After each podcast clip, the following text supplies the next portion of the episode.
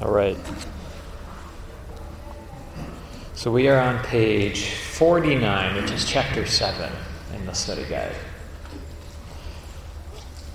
Last time we talked about chapter 6. I'm going to show you there's a, a structure to chapter 5, 6, and 7, and there's a, there's a nice flow. There's something about it that struck me as odd was that I have the study guide broken up by the topics that Paul's addressing, and this one was weird because he talks about lawsuits and sex, issues with sex, all at the same time. Which I was like, why not just break them up in an elegant way? He kind of bounces back and forth. And then the more I studied this, the more like, well, actually, this makes more sense. So this is how I viewed it. He talks about the issues with sex. Remember the guy who had his father's wife. Then he talks about law, and then he comes back, which struck me as weird. Actually, I think the flow of thought is that in chapter 5, he's covering both sex and law. Because remember, the, the kind of incest that this man is participating in was handled by the criminal courts. So in Roman law, I had both a criminal court and a civil court. And he's saying, you all didn't actually handle this correctly. You didn't judge it yourself, but the world would have actually judged it. So that's where they're actually both connected together. And then he says, by the way, I have another issue related to law. And that's when he carries on into chapter 6, about halfway through chapter 6. And so it's almost as if he's saying, here you had this big issue which you couldn't bother yourselves to judge. But then here's a bunch of trivial issues that you bothered to accept to deal with. Okay, so it's, it's, it's like you've gotten this all back around. So this this actually flows a bit more than it may appear. And then he comes back into chapter seven. He's going to talk about more issues related to that. So when you think about it like that, I felt like it flowed more. The, the one of the things too is that when you read about how people handled these cases in court, it you can see more and more why Paul saw this as so damaging. There's a, a guy named Quintilian, and he has this thing on rhetoric. And he says, in court, your rhetoric should include blackening your opponent's character. This was a normal thing that they would do. So, if that's what they're doing, and they're doing it the way that the Romans did it, this could be highly damaging to the church. It wasn't focused on the, just the case, it was actually worse than that. So, that's why Paul is so upset with the way they're handling this. All right, so we're going to get into chapter 7, and Mike's going to lead us in prayer, and then we'll get into that.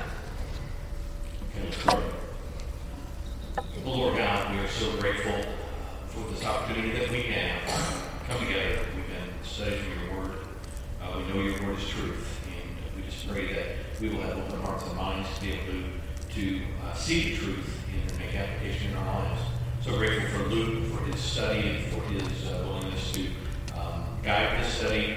And we just pray that our comments today will be made in such a way um, that they'll be thought provoking, uh, that they'll be delving into and seeking truth, and that uh, we might come away uh, with a better understanding than, than we came um, into the classroom.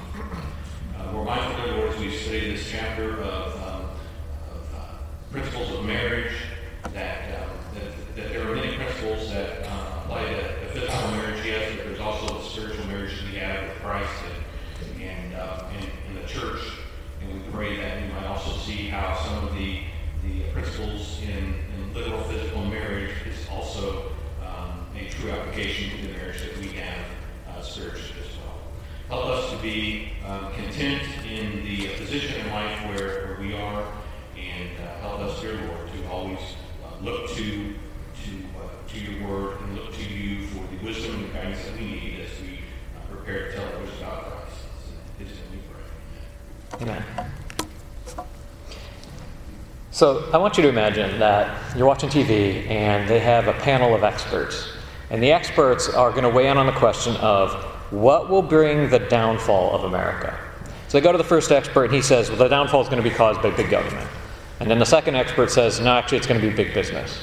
And the next expert says it's going to be the Democrats. The next expert says it's going to be the Republicans. The next one says it's going to be racism. And then the sixth one says it's going to be political correctness. And then you get to the seventh expert, and he says, no, the, the downfall of America is going to be caused by a lack of monogamy in marriage. Now, if you remember that game you played as a kid, where it was something like, what is not like the other? Right? If you, if you were to play that game, you'd be like, yeah, that seventh expert is not like the other. He's probably the most right. There's a book written in 1934 by a guy named J.D. Unwin. And he looked at 80 tribes and six historical civilizations. And he tried, he was trying to answer one simple question Does a culture's ideas of sex- sexual liberation predict its success or collapse? And he wrote this 700 page book that he called his summary of his findings. The 700 page book was not the whole thing, it was just a summary. He said it's going to take seven volumes to cover everything. There were two things that are noteworthy in this book. One, he said that there is not one example, not one, of throughout human history of a society moving from uncivilized to civilized unless it had a predominant view of monogamy in marriage. Two, he found that if three consecutive generations abandoned sexual restraint uh, built around the protections of marriage and fidelity, the society collapsed. He said it was very consistent. He found none of them could survive it if they had it three generations in. And so, summarizing all he's saying, he's saying when a culture fails to restrain its sexual instincts, people think less about securing the future and instead compromise the stability, productivity, and well being of the next generation in pursuit of sexual pleasure for themselves. So they stop focusing on the long term picture, or what we've been, we several times in this class, the word transcendent. Instead of thinking about the big picture stuff, they're just focused on the here and now. And that's why he says that this leads to this issue. And what's strange about it is that this guy's not religious. Matter of fact, in the book, he even talks about how, well, some might say there's a religious argument under here, and he, he kind of puts it down and says religion says one thing and then it says another thing. So he just kind of throws it out. He's not a religious person. He's just saying this is just what the data shows. So we're going to talk about that because it, it, really fits a lot of what Paul's saying. Like we need to be focused on these transcendent things, and that will change the way that we view marriage and sexual issues. And so we're going to do it's chapter seven. Like I said, it's page forty-nine of the book. We're going to start off by I'm just going to have it read the text. So if you want to open your book and just highlight some things if you see something you think is noteworthy or you have questions on. And maybe this will work. Actually, maybe it won't work, so I'm going to have to have somebody read it. All right, uh, I'm going to go to the next slide so it's not playing in the background. Uh, somebody want to read 1 Corinthians 7 for me? We can get you a mic too. We will get you a mic.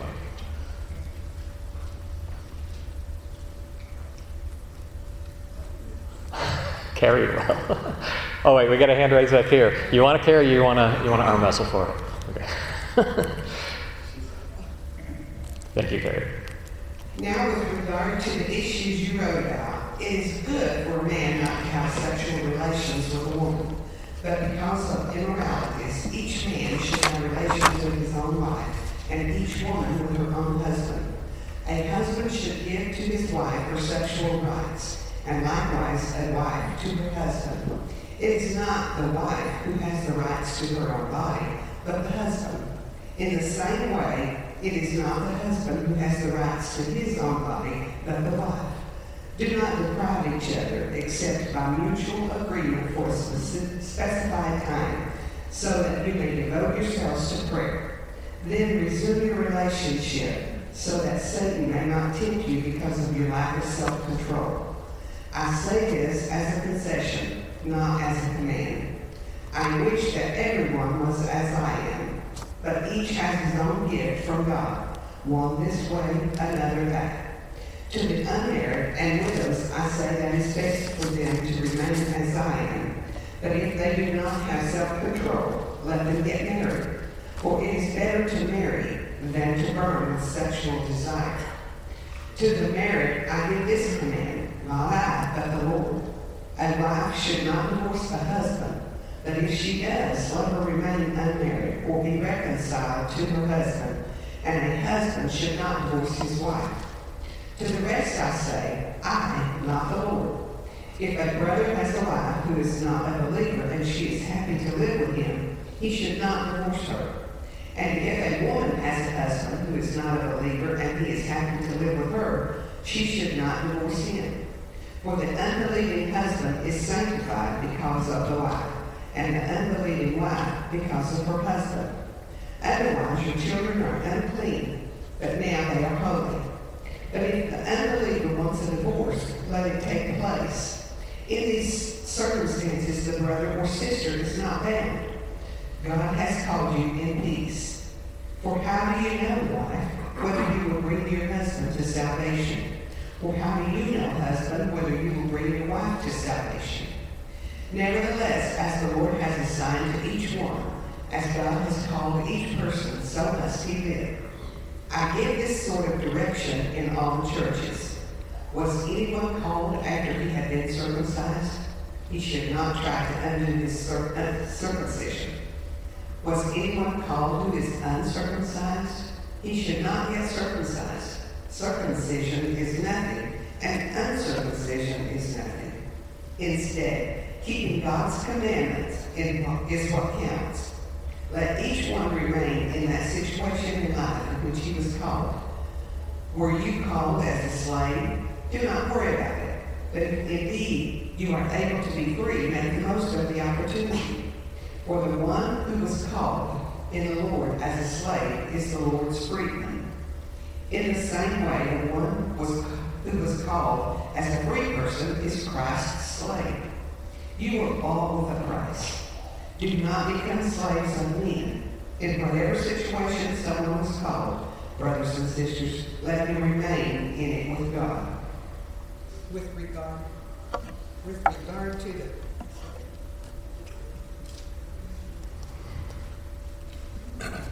Carrie, I think you just got canceled.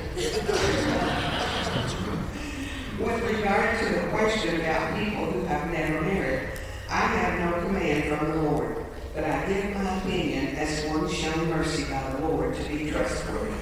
Because of the impending crisis, I think it best for you to remain as you are. The one bound to a wife should not seek divorce. The one released from a wife should not seek marriage. But if you marry, you have not sinned. And if a virgin marries, she has not sinned. But those who marry will face difficult circumstances, and I am trying to spare you such problems. And I say this, brothers and sisters, the time is short. So then those who have wives should be as those who have none. Those with tears like those not weeping. Those who rejoice like those not rejoicing. Those who buy like those without possessions those who use the world as though they were not using it to the full. For the present shape of this world is passing away. And I want you to be free from concern. An unmarried man is concerned about the things of the Lord, how to please the Lord. But a married man is concerned about the things of the world, how to please his wife. And he is divided. An unmarried woman or a virgin is concerned about the things of the Lord, to be holy both in body and spirit. But a married woman is concerned about the things of the world, how to please her husband. I'm saying this for your benefit, not to place a limitation on you, but so that without distraction you may be give noble and constant service to the Lord. If anyone thinks he is acting inappropriately toward his virgin, if she is past the of youth and it seems necessary, he should do what he wishes. He does not sin. Let them marry. But the man who is firm in his commitment and is under no necessity but has control over his will and has decided in his own mind to keep his own virgin does well. So then the one who marries his own virgin does well, but the one who does not does better. A wife is bound as long as her husband is living. That if her husband dies, she is free to marry anyone she wishes, only someone in the Lord. But in my opinion, she will be happier if she remains as she is. And I think that I too have the Spirit of God. All right. Thank you. So, what kind of things did you notice? Or what kind of questions did you have?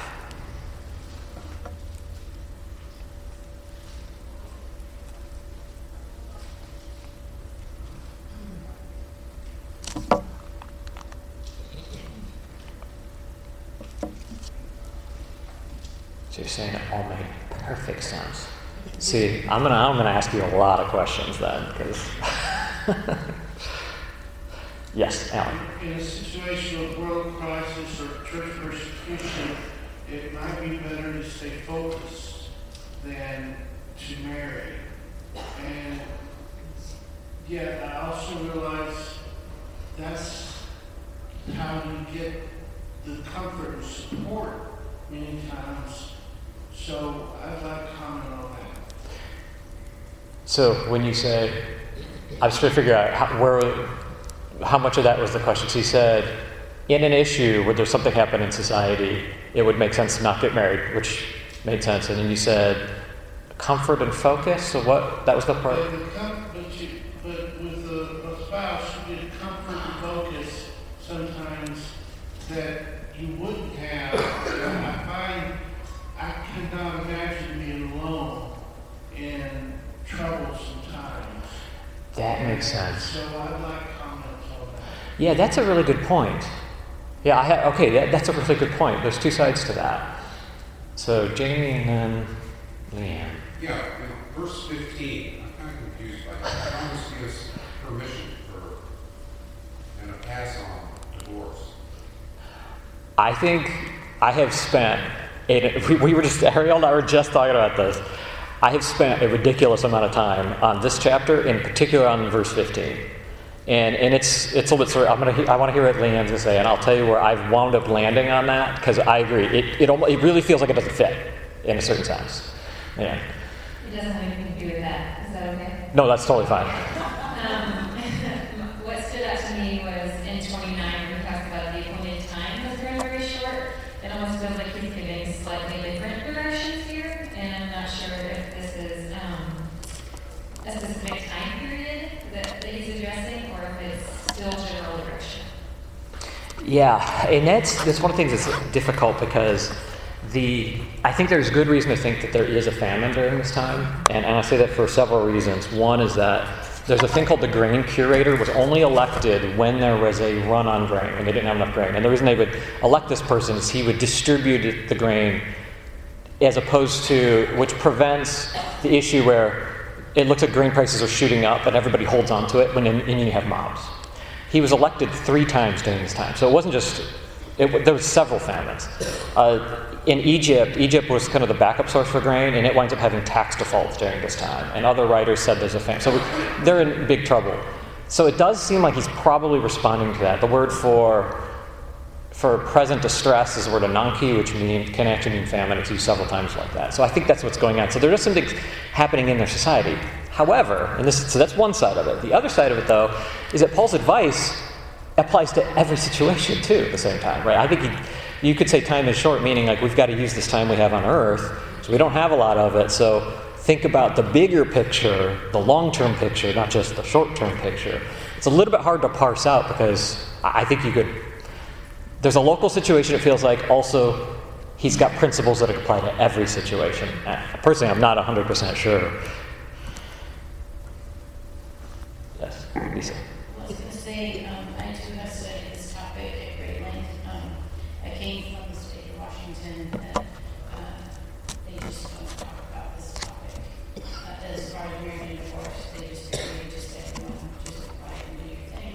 And yet that's where I became a Christian, so it was really something I felt like was led to study in depth, and then it ended up applying to my own life. So, Jamie, if you just take verse 15, you're right, you're you're good to go.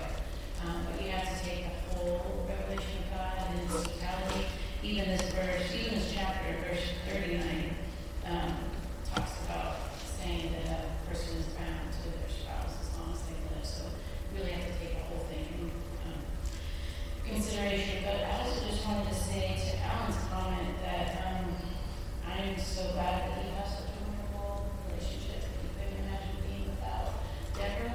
I didn't know how I was going to get in my life as living single, but I really praise God for that because he he brings friends and family and people into your life that comfort you and um, encourage you. And I had brethren during horrible times in my life that were just amazing. They were so much my family, um, morning and night. So don't.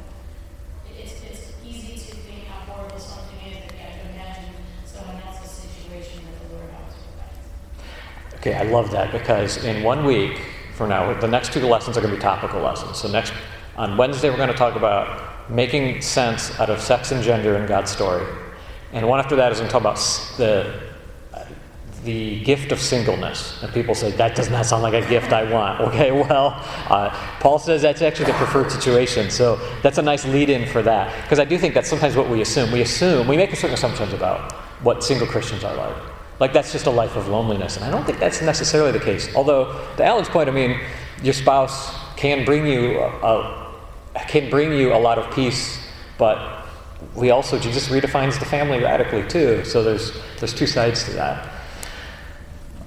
Yes, Mike. So this probably is a little more general, but I think we probably tie into this part of the discussion. But this is the first time that we see Paul talk about my opinion, or this is from me, not from the Lord. And yes, I know the argument is, well, Paul's an apostle, and Paul says at the end of Corinthians that, you know, everything he says is from Christ.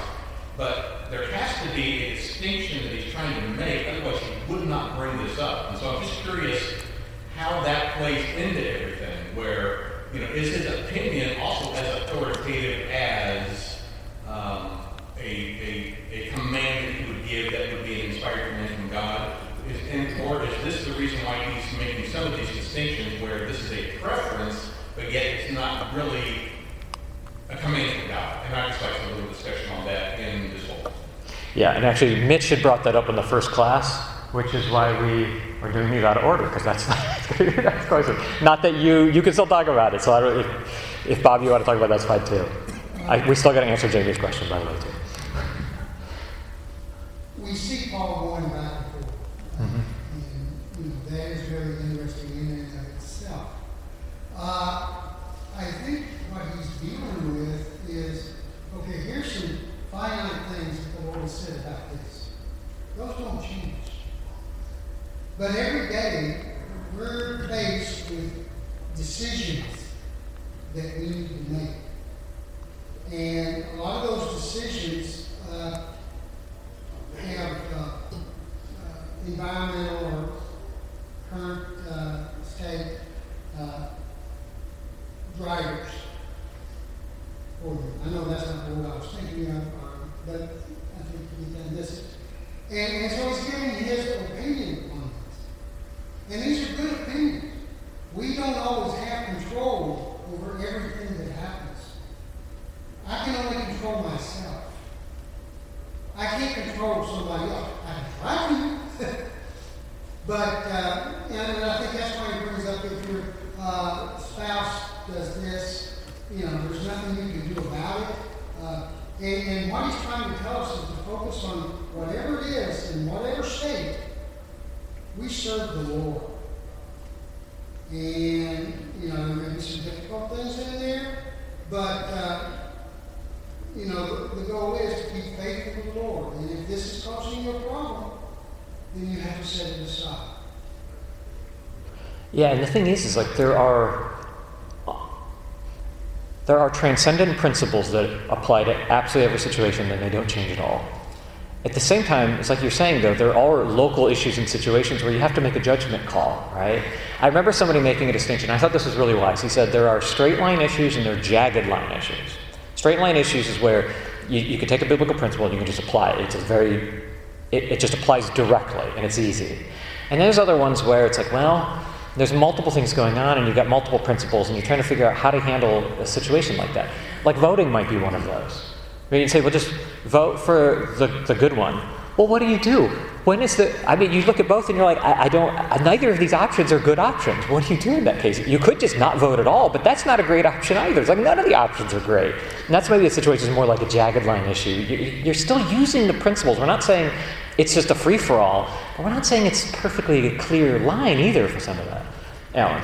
Can I respond to my own question with? uh, Yes. It's come to me. Okay, you can see we're not really following a real clean pattern because we still haven't even touched Jamie's question, so go ahead. Um, There, it seems to me, in thinking about this again, there's a difference in youth and immaturity in marriage facing a crisis and maturity and years of love in a marriage facing a crisis.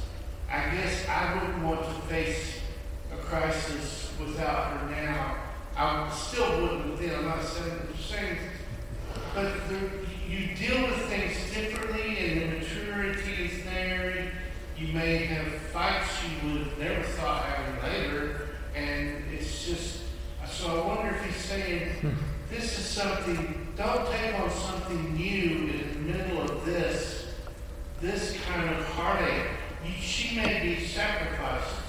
You know, she may be starved. You may have to see this, and you, you want to have the internal struggles of immaturity to start with. And so maybe, I can't see it now, but I can see it in youth. Yeah, that's a really good point. Can you imagine? Imagine the difficulties you have as a young married couple, and then throw in uh, something like, let's say, there is a famine going on. If that's the local situation he's talking about, that's just going to make everything far more difficult. Especially if they're planning on having kids early on in marriage. That that's going to be extremely, extremely difficult. That's a good point. So, question about chapter seven, verse fifteen.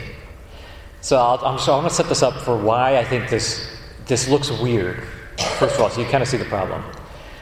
Paul talks about whether or not you should divorce. And pretty much in every case, he says no.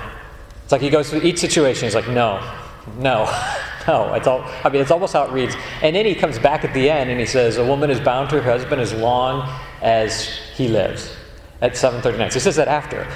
And then you have verse 15. And he's talking in there specifically about when a there's a marriage between a believer and an unbeliever, and the unbeliever is not content to stay in the marriage. And he says, in that case, he says, they are not enslaved. The believer is not enslaved. The wording is actually a little bit weird in here, too. That feels like it doesn't fit, right? You, you see the rest of this, and it's like, what is going on here? And then it gets weirder, okay, because the word there for enslaved in the Greek, it's the word for slave, like the same word that's used for slaves. I looked up all 138 instances, as far as I could tell, of the verb and noun for the word for slave, doulos and douleo, to figure out if it's ever used for marriage in any other case. I could not find any of them. So that I'm like, well, that's even weirder. Okay, so what's he talking about here? And it occurred to me what I think might be going on here is that he's not dealing with, there's something else in the situation we're not seeing. So I think what he's actually saying is that you're not enslaved in the sense that you're not enslaved to the, the religious position of the other spouse. Okay? So it's not like it's like one of those situations where this person's saying, if you if you want to live with me, you're gonna have to give up on Christ. Because he later goes on and talks about how he said, Do not be slaves of men. In the very context, that's the same word. So I think that's more the situation. I don't think he's necessarily saying you have the right to go and remarry and just you know move on. I think he's saying Listen, if you're thinking about abandoning Christ to go and keep your marriage, that's not what you should do. And that would fit that other section where he, he goes on and he starts talking about, he uses slave several times. That's my view. Anyways, Bob and then Jamie. If you look at verses 4 and 5, where he's dealing with uh, the rights of the husband over the wife and the wife over the husband in certain areas, uh, they're bound not to deprive. And, and so if your unbelieving spouse leaves, you can no longer fulfill that duty, that responsibility, which you are bound in. And so there might be a connection there. Yeah, and especially when you read that and he talks about how connected you are and how high of a view Paul holds on marriage, it, it's like, well, what do you do when that, that spouse isn't even going to want to be around? And now I'm stuck. You're like, Paul, you just said all this stuff I'm supposed to do in marriage. He owns my body and I own his. What am I going to do? Right? You kind of, it feels like you're stuck, and that's why I think Paul tries to resolve that there. Yeah. Uh, just one thing I noticed too in 15, in my version it says the word leave, where it doesn't specifically say divorce. So I didn't know whether that was kind of a, well, I'm just going to get out of here in peace versus there's not a divorce. Yeah, it, exactly. And he uses two words in there to refer to the divorce or leave, how it, depending on how it's translated. Yeah, it's a little bit difficult too because when you look at the way those words were used in that in that time and period, they would use both of those words for divorce. At the same time, you also get this weird state though, because you go back and you read Jesus' view on divorce, and he says when somebody gets a divorce, so he's almost like saying, well, that is a divorce in a certain sense. But if they go on and they have sex, then they commit adultery. So it's like he says one, but then, but then, you know, acknowledges it in one sense, but then doesn't acknowledge it in a different sense. So there's, there's that aspect as well. Alan? Oh wait, I sorry. I thought you had the. I saw your hand or something. I thought you had a mic. You got to weigh in now. I'm just kidding. But I also feel like I was telling Ariel this. I, I feel like after studying this over and over and over again, I mean, I have pages that I have written on this, just me trying to make sense out of 1 Corinthians 7, because there's just weird twists and turns and stuff that why did he why did he switch to this and then he switches back, and some of it makes sense. I don't feel like we got to a place where I can just put all together in this nice little elegant thing and tie it on a bow and answer every question. I'm not there yet, but I also feel like I'm converging on a solution. I'm just not sure exactly how some of the parts fit, and I, I think overall, overall, it seems like it fits better than all the alternatives I have. I'll, I'll put it that way, Mike.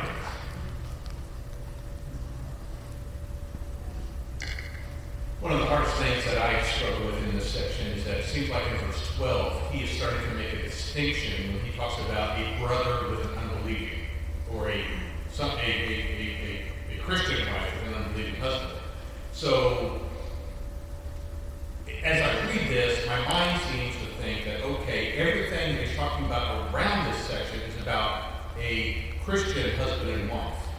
But then in beginning verse 12, he's talking about here's a different scenario where he's got a Christian, you know, this is a new thing. This Christianity is a new thing, right? Right. Maybe the husband or maybe the wife has become a Christian, and the other one says, I want nothing to do with this.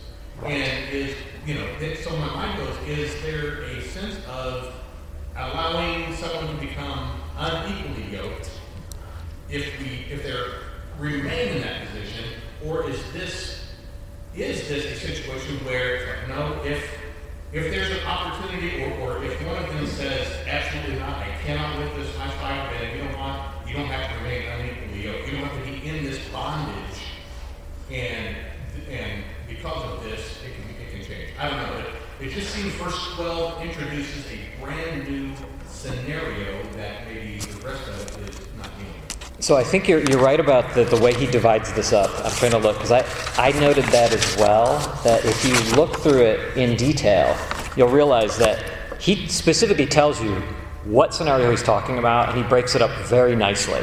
So he starts verses 1 through 7 with regards to the issues you wrote about. So apparently the Corinthians are asking about should we just refrain from sex, presumably even in marriage? So he specifically says that's the situation I'm, I'm addressing. In verses 8 and 9, he talks about to the unmarried and widows. He's, again, he specifically says the scenario. Verses 10 through 11 talks to the married, and now he switches there. And then verses 12, he says to the rest. Now, this is where he's switching away from the believing couple to the one where one is a believer and one's not a believer. In verse 12, he addresses, he starts with the topic of if the unbeliever is happy to live with her, so that's where the unbeliever is willing to stick around. Then he flips in verse 15, says, okay, but what do you do in the situation when the unbeliever is not willing to be with her? So he's very, very clear about that and the divisions. And I think that's, this is really, I'm glad you brought this up, Mike, because I think it's key because when you look at some of the stuff that may seem weird, you have to see, well, what situation is he talking about? And that was one of the reasons I came to the view that I think he's talking more about the spouse who is thinking about going back to their unbelieving spouse, which it seems like the only way that's ever going to work is if you give up on the faith, because that seems like that's what caused the division. And in that section is the section where he goes on, verses 21 through 24, and starts talking about don't be a slave to man. So that when I saw that, I was like, oh wait, that's the part of the same section. And it's the same word that he says, do not be enslaved. Then I was like, okay, that, that makes a lot more sense than say try to apply that up to one of the previous parts. Because I don't think Paul's saying marriage is slavery. That would that would be a pretty dark view. Uh, so I, I got Nina and Craig. Um, I know it's hard to wrap my own brain around this. When we did a study through Ephesians 5, you know, marriage is to be esteemed above all. Know, marriage is important. God wants us to to live this out, to live uh, faithfully to our spouse. But at the end of the day, it is not the end all. Like it's not the objective. to ensure that my marriage survives above all things. That's not the goal. Is my relationship with, with Christ and maintain that above all things. And so I think looking at this passage, if if the objective is I've got to keep this marriage together, no matter what, we're, we're going to end up potentially failing in our relationship with Christ.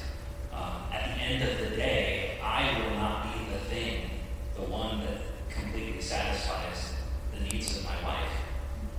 Ephesians 5, that's what it's all about. Like, we think we are, and we will satisfy some of them temporarily for a limited period of time. But at the end of the day, I'm trying to get my wife to provide for her, to lead her to the one who will completely and fully and eternally satisfy her. Um, and so I think that makes, to me at least, it makes 15 a little bit easier.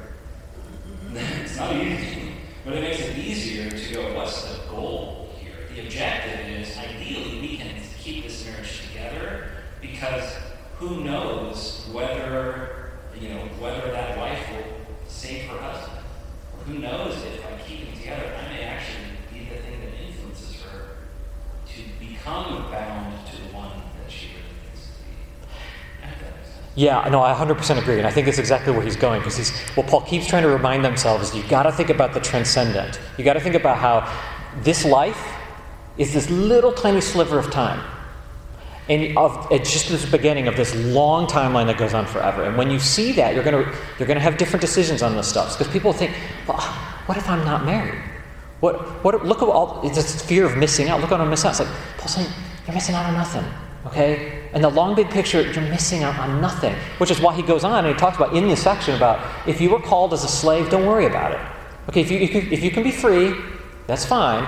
But why does it not matter? Because you're a slave to Christ. And Christ set you free. In the big picture, it's nothing. I mean, in the big picture, I'm a married man, but I'm really just a person who's married for this tiny, brief little instant of time. That changes everything.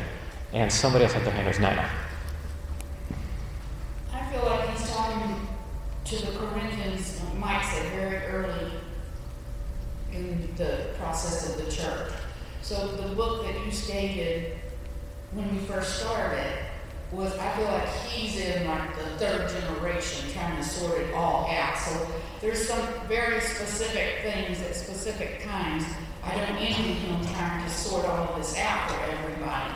But he's trying to separate a new generation of people, of Christians.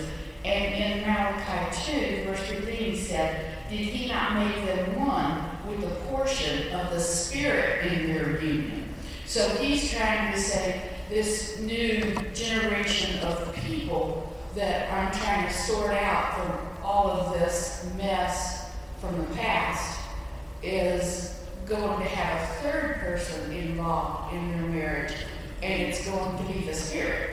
So, those of you who don't want to be part of that, there's nothing we can do to make you part of that. But if you really, and that's why he goes on to tell the widows, if you marry, marry only in the Lord.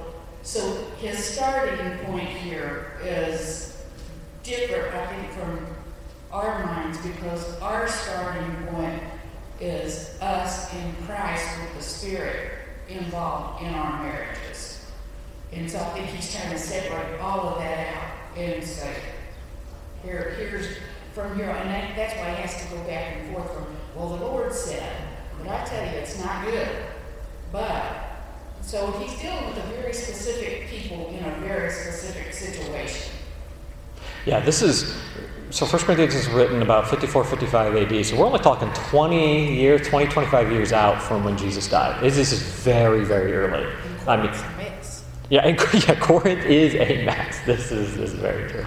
Uh, I see Lisa. It's actually a nice lead into what I was thinking that helps me understand this section and the seeming different change of direction that Paul's going is he's addressing people who are living in this very metropolis, very worldly part of the world, and these people who now um, are Christians, they possibly were involved in marriages that where they used to participate in these pagan rituals that often involve a lot of sexual immorality. And if one of those married couple becomes a Christian, they might be totally legitimately having an issue with what their spouse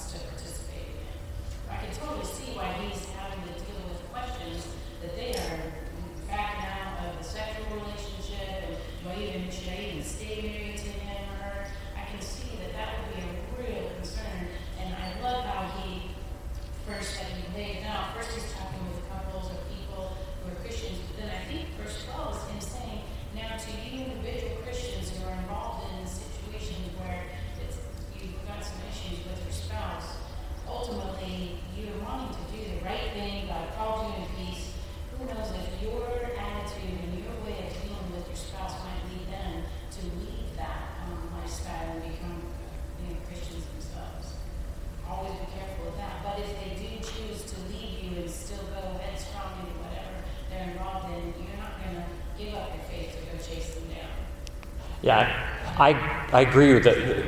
The situation is very different in, in many ways. Like our cultures are very different. In some ways, they're shockingly the same, but in other ways, they're quite different.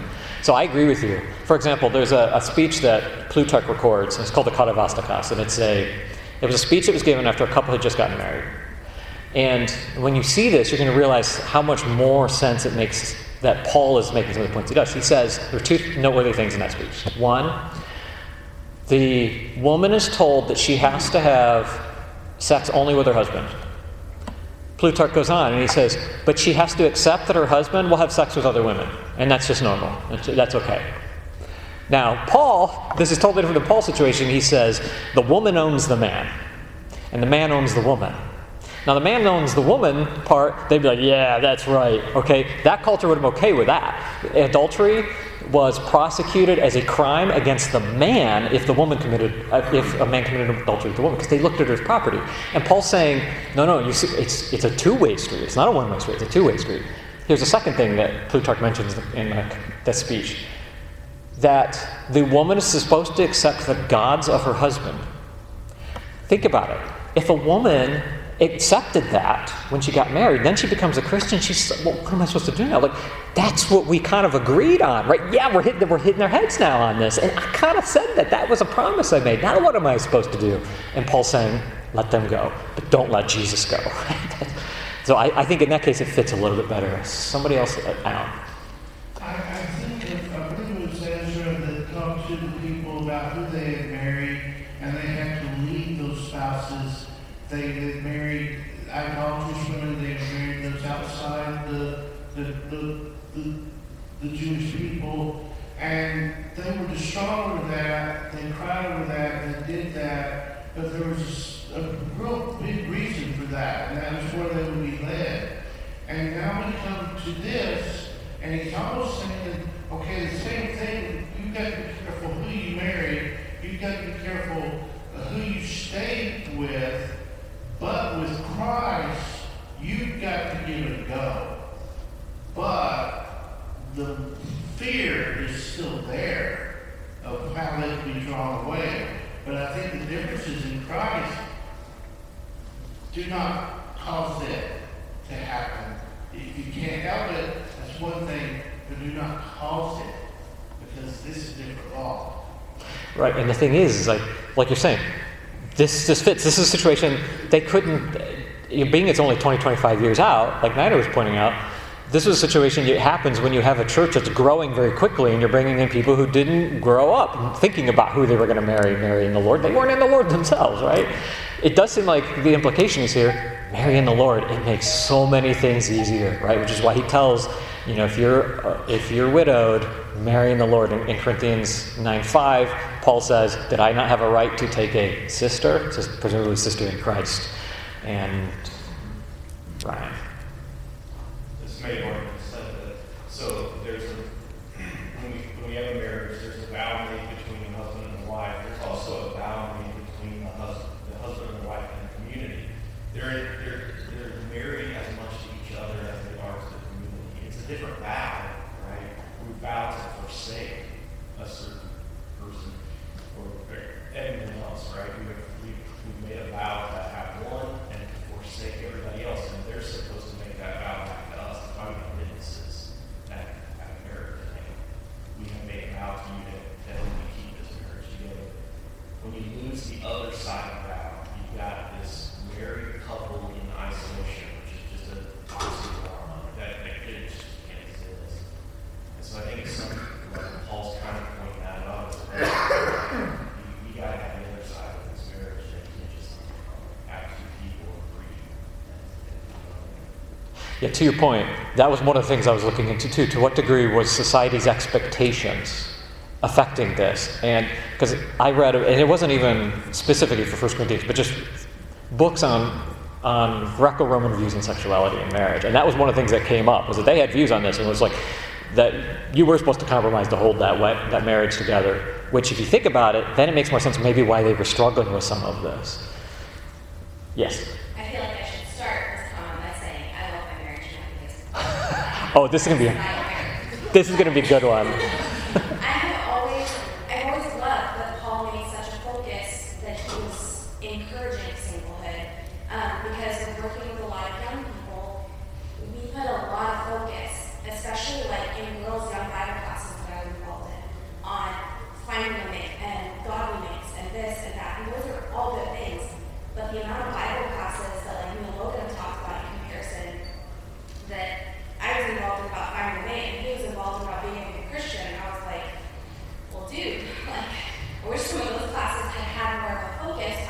focusing my life towards God and knowing what a good Christian walk would look like and how I could serve in that stage of life versus looking 10, 20 years ahead to what marriage would look like one day. And even though that's a beautiful thing, I feel like we put the focus, we take away the focus of just knowing what being a good Christian should look like.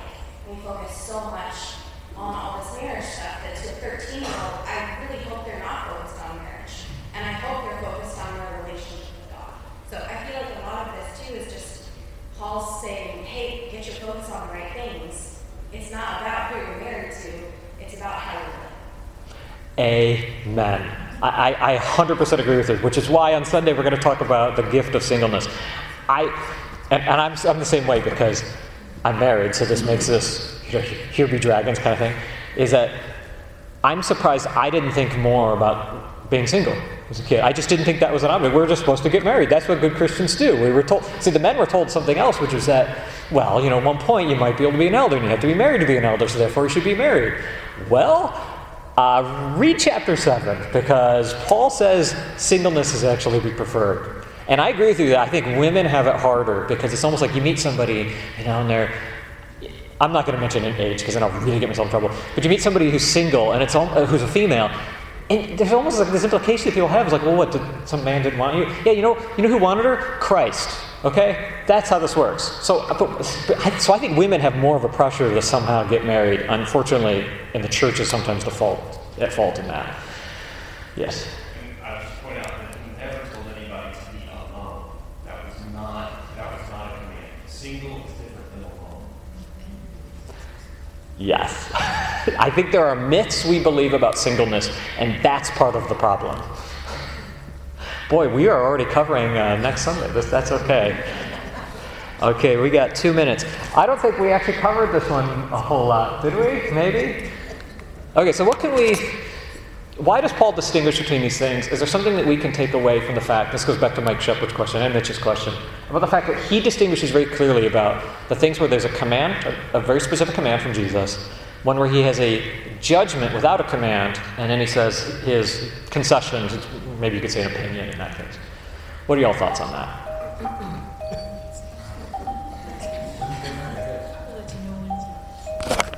He keeps reading it. I have 49 minutes. We got 60 seconds, buddy. All right, I guess. That's the second bell, right? Okay, this, this better be good, Raymond. He's gonna, he's gonna wrap it up it in a bow. I was thinking, uh, there's concession is nice, but permission, where you're left, um, provisions. Uh, Throughout chapter seven, it deals with all sorts of single, married, eh, almost every situation is covered. And I think Ryan made a comment last week about the kingdom of God, and us having access to it. It's here, or I'm recognizing that, and it, it feels like a taste of freedom, right? That it's not forced like the clergy in the Roman Catholic Church where you can't, okay? Good point. It's not forced, so this is the taste of heaven where it's, um, it seems like no one's conscience is being violated and it's all being provided for, for a healing purpose instead of, um, you know, you look down on someone, it, it seems like God is covering everyone. Yeah, good point. Okay, so on Wednesday, we're going to talk about, we're going to do the topical lesson on making sense out of sex and gender. I want to give you one thing to think about for one of the questions, which was that there's a question in there that says that the Bible opens with a, with a marriage and it ends with a marriage, with the, the ending one being with Christ and the church. Think about, the way to think about that is think about how the metaphor of marriage is used throughout the Bible to tell us about our relationship with God. Because there are entire Old Testament books that are based on that. If you think about that, you'll find a lot of stuff to talk about. Thanks, y'all.